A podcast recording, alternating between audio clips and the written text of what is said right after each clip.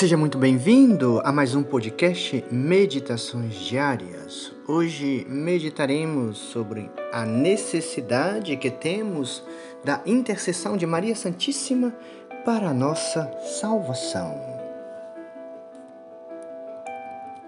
Tomemos o profeta Isaías, capítulo 60, versículo 12, onde diz: A nação e o reino que não te servirem perecerão. Saiba que a prática de invocar os santos, a fim de nos alcançarem a divina graça, seja não somente lícita, mas também é útil, e é muito útil, e é um ponto de fé, é um dogma de fé. Entre os santos, porém, que são amigos de Deus, e a Santíssima Virgem Maria, que é a sua verdadeira mãe, mãe de Jesus Cristo, há esta diferença que a intercessão de Maria não só é ultíssima, mas também moralmente necessária, de modo que Santo Alberto Magno e São Boaventura chamam a afirmar que chegam a afirmar que todos os que se descuidem da devoção a Nossa Senhora não a servem e consequentemente não são por ela protegidos. Morrerão todos em pecado mortal e se, e se condenarão. Que tristeza!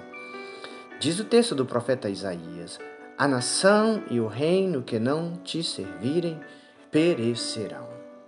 Bom, o culto aos santos, a Deus, é o culto que nós chamamos de latria. E o culto que damos à Virgem Maria é hiperdulia. O culto a São José chamamos de protodulia e o culto aos santos nós chamamos de dulia.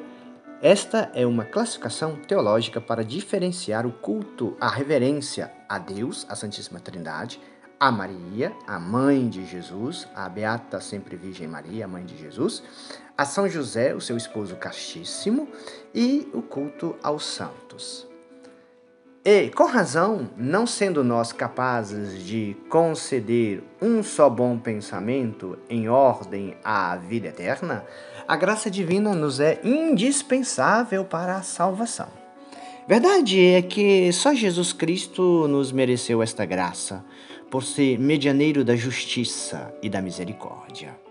Mas, para nos inspirar mais confiança de obtermos a graça, e ao mesmo tempo para exaltar sua Mãe Santíssima, Jesus a depositou nas suas mãos, ou seja, nas mãos de Maria, é, e a constituiu medianeira de todas as graças, fala é Santo Afonso Maria de Ligório, e decretou que nenhuma graça fosse dispensada aos homens sem que passe pelas mãos de Maria que nenhuma graça fosse dada aos homens sem que se passasse pelas mãos da Virgem Maria. Quem nos diz isso é Santo Afonso Maria de Ligório. São Bernardo diz o seguinte: Deus constituiu Nossa Senhora como que um aqueduto. É São Bernardo de Claraval. Ele chama Nossa Senhora de um aqueduto. Aqueduto é por onde passa a água. Né? Aqueduto de bens celestes que desce do céu à terra e determinou que por meio de Maria Santíssima recebêssemos o Salvador, que por seu intermédio nos foi dado na encarnação. São Bernardo falando. Vê depois, irmãos e irmãs, conclui o santo. Ele diz: Vede, ó homens, com que afeto de devoção querer o Senhor que honremos a nossa rainha. Por isso, refugiando-nos sempre a ela é, e confiando sempre em seu patrocínio. São Bernardo é um grande devoto de Nossa Senhora. E comentando sobre o aqueduto, na, na antiguidade, nos reinos antigos, nos, nos palácios antigos, né? muitas vezes, para conquistar uma cidade, o rei que ia em batalha para conquistar povos, dominar povos e conquistar cidades, né? O que, que ele fazia? O rei cortava os aquedutos, ou seja, bloqueava a passagem da água, deixando os habitantes daquela cidade sem água. Assim, o demônio faz quando tenta fazer quando pode, a fim de que as almas percam a devoção à Mãe de Deus, a Nossa Senhora. Tenta tirar Maria da nossa vida. O demônio tenta fazer isso porque ele é um derrotado, porque Maria esmaga a cabeça de Satanás. Né? Pela experiência, o espírito maligno sabe que tapado este canal de graça, Virgem Maria, depois fica fácil, ou antes, certamente fica muito mais fácil, e ele até consegue destruir as almas santas de Deus. E muitos se perdem por terem se deixado iludir assim, perdendo então a graça do aqueduto, ou seja, as graças que vêm a nós pela intercessão da bem-aventurada é sempre Virgem Maria. Nós, portanto, demos graças à Divina Mãe por nos ter tomado debaixo do seu santíssimo manto, como nolo garantem as grandes as graças, eh, as grandes graças recebidas pela sua intercessão. E ao mesmo tempo, examinemos-nos hoje se porventura estamos resfriados na nossa devoção à Virgem Santíssima é? e renovemos o nosso propósito de sermos para o, para o futuro constantes na devoção à Nossa Senhora, porque ela nos concede todas as graças. Oremos.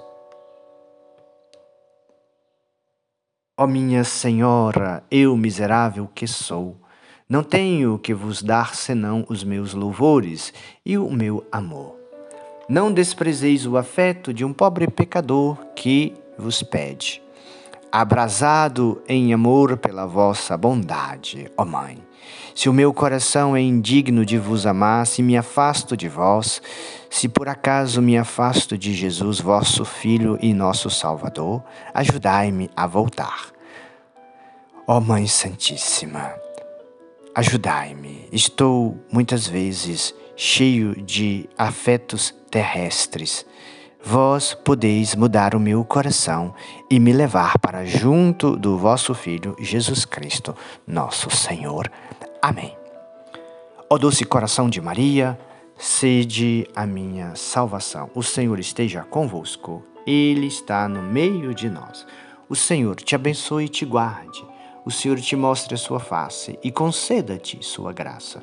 O Senhor volva o seu rosto para ti e te dê a paz.